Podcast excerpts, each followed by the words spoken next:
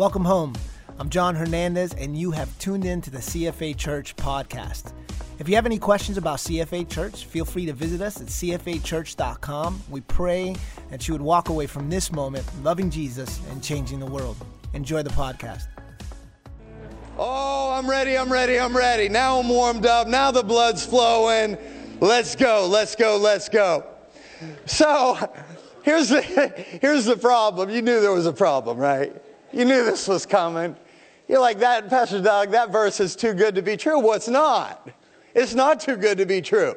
God doesn't lie. God's not a man that he can lie, nor the son of a human being that false words can come out of his mouth, the Bible says. So that is absolutely true. The land is there. He's ready. God, not just in a general way. I really believe that God quickened this in my spirit, that he said, Doug, I want you to occupy.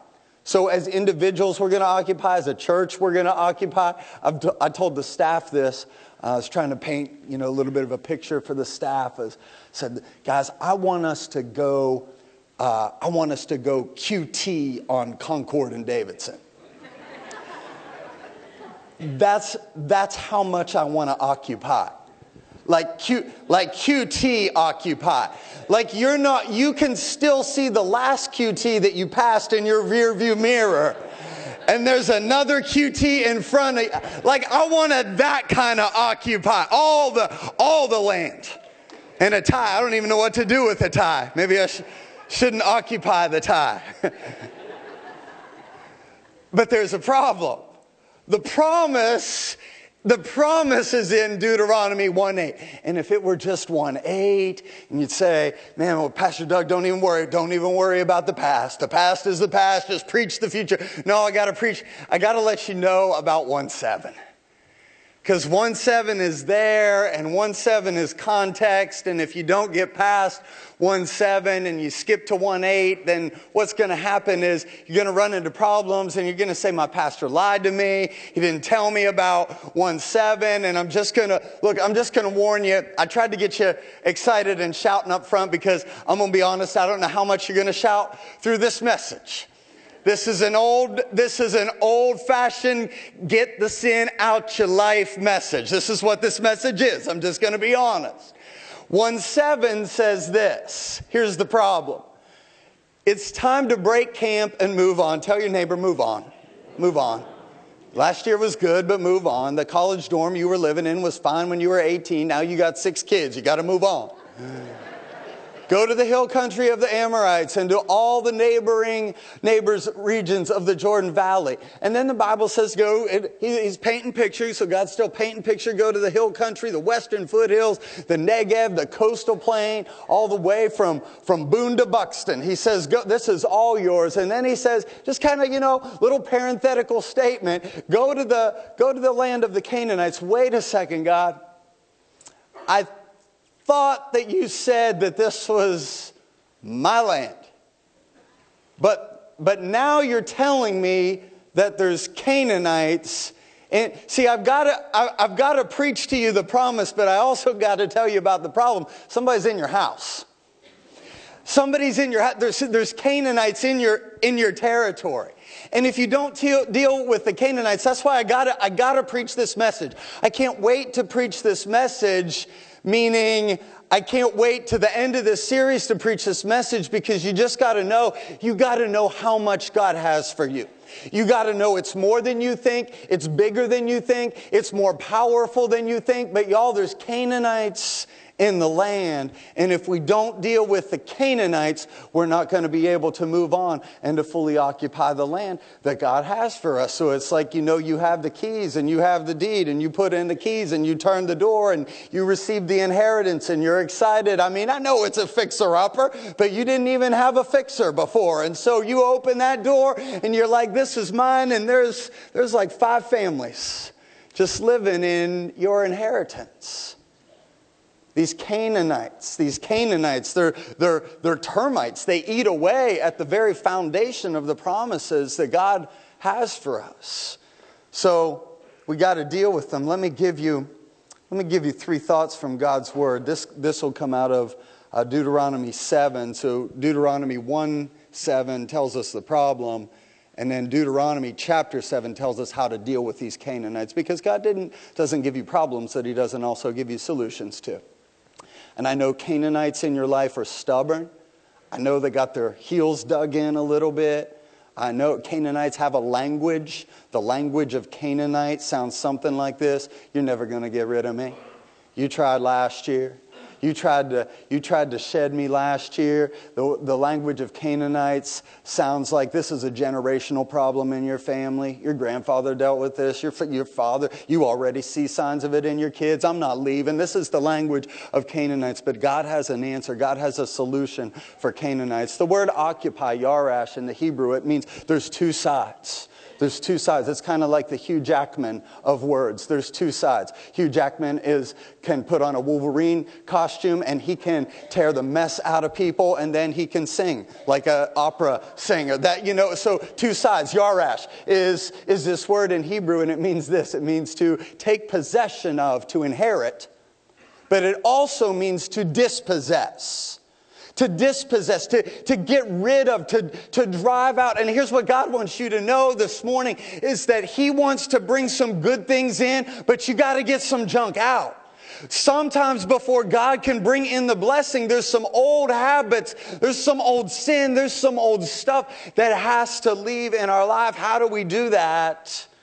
Three thoughts. Number one, handing something an eviction notice in your life, because that's what we're doing this morning. Grab your note sheet. Get ready for this. I mean, we're going to tackle this in a moment. Handing something an eviction notice in your life involves having an "I've had it" attitude. Have you noticed the change in the commercials as soon as January 25th passes?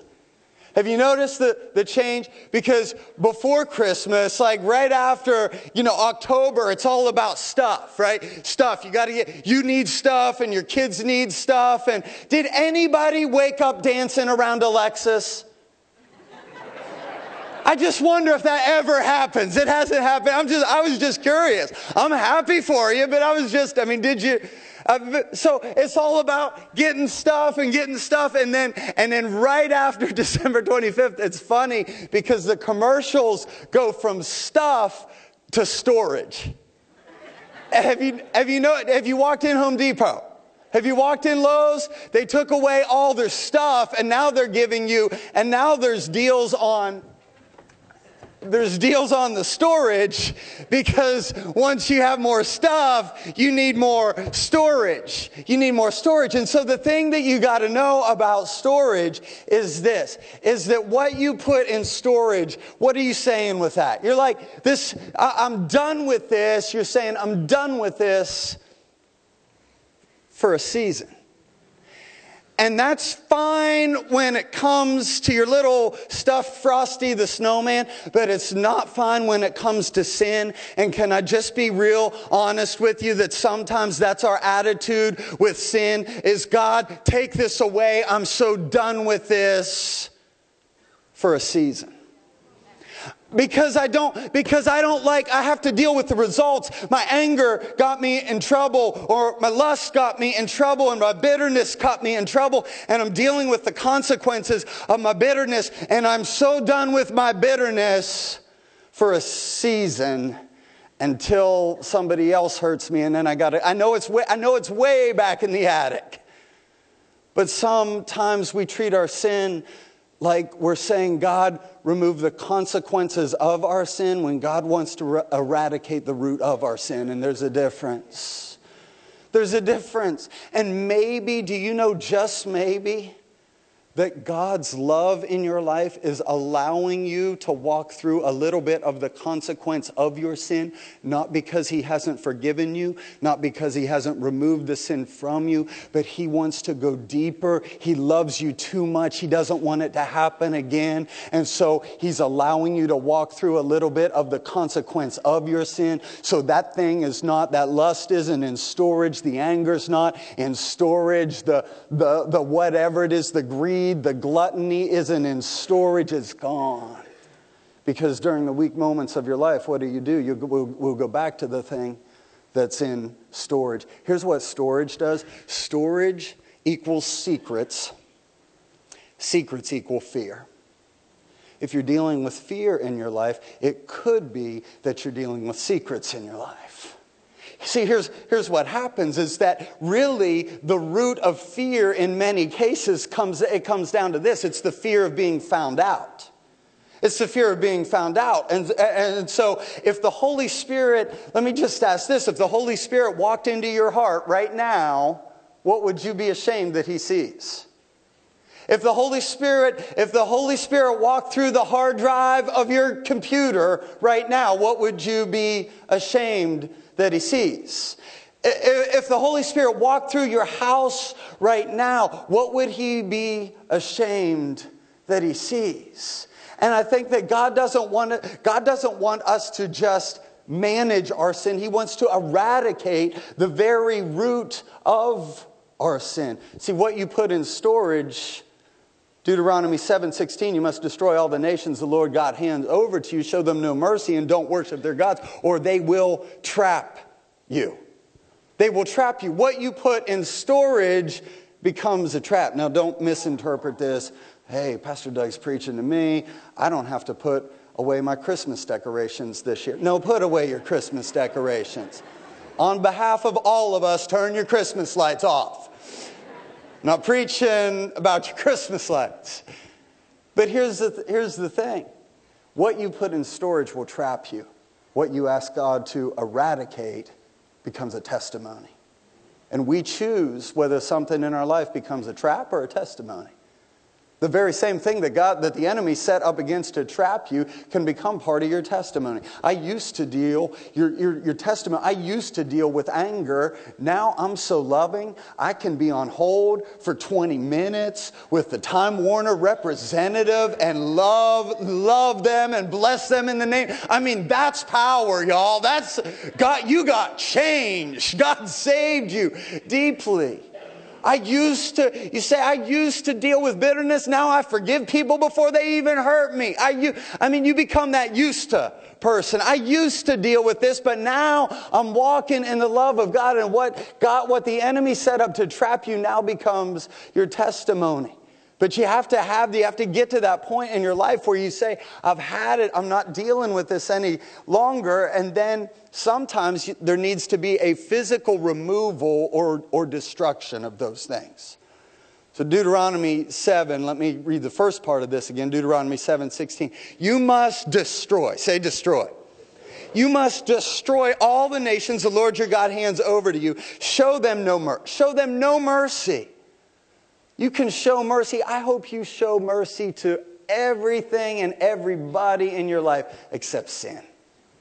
When it comes down to sin, show no mercy, eradicate, get rid of it. I usually ask permission before I tell a story that involves a person. I did not do that. Don't worry, it's not you. It's somebody that I pay on staff at Davidson. And so I didn't do it for a couple reasons. One, they get a paycheck and they can be involved in an illustration without prior permission. And so Zach, Pastor Zach, out in Davidson, I got to tell you this story because here's one of the many things that I love about Pastor Zach. So this is Zach's language. If you walk up to Pastor Zach, hey, Pastor Zach, you want to try something new? And let's just test it out first. Like, let's go in like 99%. He'll look at you like you are speaking a language like he's never even heard that language before. On the other hand, if you walk up to him, hey, Pastor Zach, you want to try this? Let's go all in, bro. All in, 100%. Yeah, of course. I mean, like, that's Pastor Zach. And so Zach's Instagram story, this just cracked me up. Zach's Instagram story this past weekend, it started off with one post. It was Jenna and I. Jenna is his wife, and they're little girl, brand new, little newborn Piper. So Zach and Jenna were watching a documentary on minimalism. So that was the first post. The successive posts were for sale items of like I mean like golf clubs, golf bag, cornhole things, shoes. I'm telling the people in Davidson, I'm like, I bet Zach would sell you his shirt like right now. He would sell, because when Zach goes in, he is all in. He will eradicate. You'll probably show up at Zach's apartment, Davidson, for your small group, and there will be no furniture. Because that's his personality. He's doing the Whole 30 food, eating plan right now. Zach is not going to do the whole 29 and a half. He is going to do the Whole 30, and he will get rid of, if he's going minimal, he will start just getting rid of, I wonder, I know this sounds extreme, but sometimes revival's extreme. Listen, look at some of the revivals in Scripture. So I was reading back through some of these. Hezekiah was a king in the Old Testament, and sometimes these kings would follow other kings that allowed adultery in the land, and they allowed compromise in the land, and the worship of Baal and Asherah and all Dagon and all these other gods. They would allow this in the land, and Hezekiah stepped in. And when you step into a situation like this, you got to get extreme. You got to get radical. So Hezekiah issued reform, and he said, get that stuff out of there. There was a physical removal. They started walking through the temple. Get this idol out of there. Throw it out. Cast it out. And then Josiah later on made Hezekiah look nice and tame. Josiah started crushing stuff and burning stuff. Anything that bore resemblance to any kind of sin, anything other than serving God, anything other than Yahweh, he would get it out of the house. And you say, well, Pastor Doug, that's Old Testament. Well, let's go to the New Testament. Acts chapter 19, revival hits the city of Ephesus. And this citywide revival hits, and they build a bonfire, and these sorcerers come with all their incantation books. Acts chapter 19, read it. The value of which was several $1,000,000, and they start throwing these in the fire. What about if we had revival in our house where we just start, the kids are looking at you, Dad, like you've gone off the deep end. But you start, I know this is old school, but you start going through your movies, and you start going through your kids' room, and you start going through stuff and saying, this needs to go out of my life, because I'm going to occupy this year, and nothing is going to stand in the way of me fully stepping into occupying. I know you should have skipped this service and just come next week. It'll get more positive, but I got to preach this. Because if I start, I love you too much. God loves you too much to try to bless you before you get the junk out, because if you don't get the sin out, you won't be able to fully occupy. The first step of occupy, if I was a little less saved, and hear my heart, I don't mean this controversial. I don't mean this in a wrong language, but if your kids are in here and they're under 12, you may want to cover their ears. You almost could title this sermon, and again, understand the true heart of what I'm telling you is in our lives, we literally need to get the hell out of our lives. Get it out of our homes. Get it out of our hearts. Get it out of our schools. Get it out of our jobs, so that we can occupy. Hell has no place in our hearts. It has no place in our lives, and the enemy will come. My friend Scotty Gibbons says that Satan will serve you sin in whatever flavor pleases you. We all got a taste for something. And that's how Satan serves us sin in our lives. So that's why we have to get so radical. Sometimes we have to physically remove stuff. When we were up in Pennsylvania, I went up into my dad's attic. And I was just, looking for my old stuff. And I found my Dukes of Hazzard lunchbox, and I was excited about that with the thermos. And I found an old Walkman up there, and I found my 5th grade basketball picture. And so I was having fun. There was one thing that I found, and in and of itself, there was nothing bad about this thing at all. It just reminded me of a time in my life when I didn't love Jesus as much. So again, the object wasn't anything bad. It wasn't anything, but I threw that thing away. Like I didn't want anything. Just to some of you may need to go through your house. You may need to go and just get rid of. I'm not talking. This isn't Craigslist time. This isn't yard sale time. This is like bonfire in the backyard if your homeowners association allows you to do that sort of thing. But like this is destroy time. This is when you get the crazy look in your eye. This is when the neighbors think that you are extreme, because when it comes to sin, we can't be halfway. We gotta be extreme if we are going to fully occupy. Here's the final thing this morning. To fully step into, to hand something in one of these eviction notices. So grab this note sheet. Let's put teeth to this thing. All of us have this, right? All of us need to hand this eviction notice to something, and it could be one of several areas. I've identified three areas, I think, that through this series that you can apply this to. So I believe that God wants us to fully occupy our heart. It starts with our heart. It starts with our life, our love for God, all of that. Number two, then it overflows from our heart to our home. And when I say home, I mean your immediate family. I mean the physical dwelling place where you live. Single adults, maybe you got roommates, maybe you live by yourself. Whatever. I understand multiple, of home. So our heart, our home, and then our house. And what I mean by our house is not the physical location. I'm talking like that's not coming in our house like. The NFL teams may say, the NBA team, we got home court advantage. Not in my house. This is not happening in my, and so I'm talking just about like not in our community, not on my job, not in our school. We're going to occupy our hearts, we're going to occupy our homes, and we're going to occupy our house, our community. And so what I would like you to do is just begin to do a couple of things. So let me back up real quick. I skipped over this in the beginning and didn't mean to. This, I think, is get a t-shirt, get a sticker. That's all cool. The thing that I would really implore you to get is this, and this is a journal.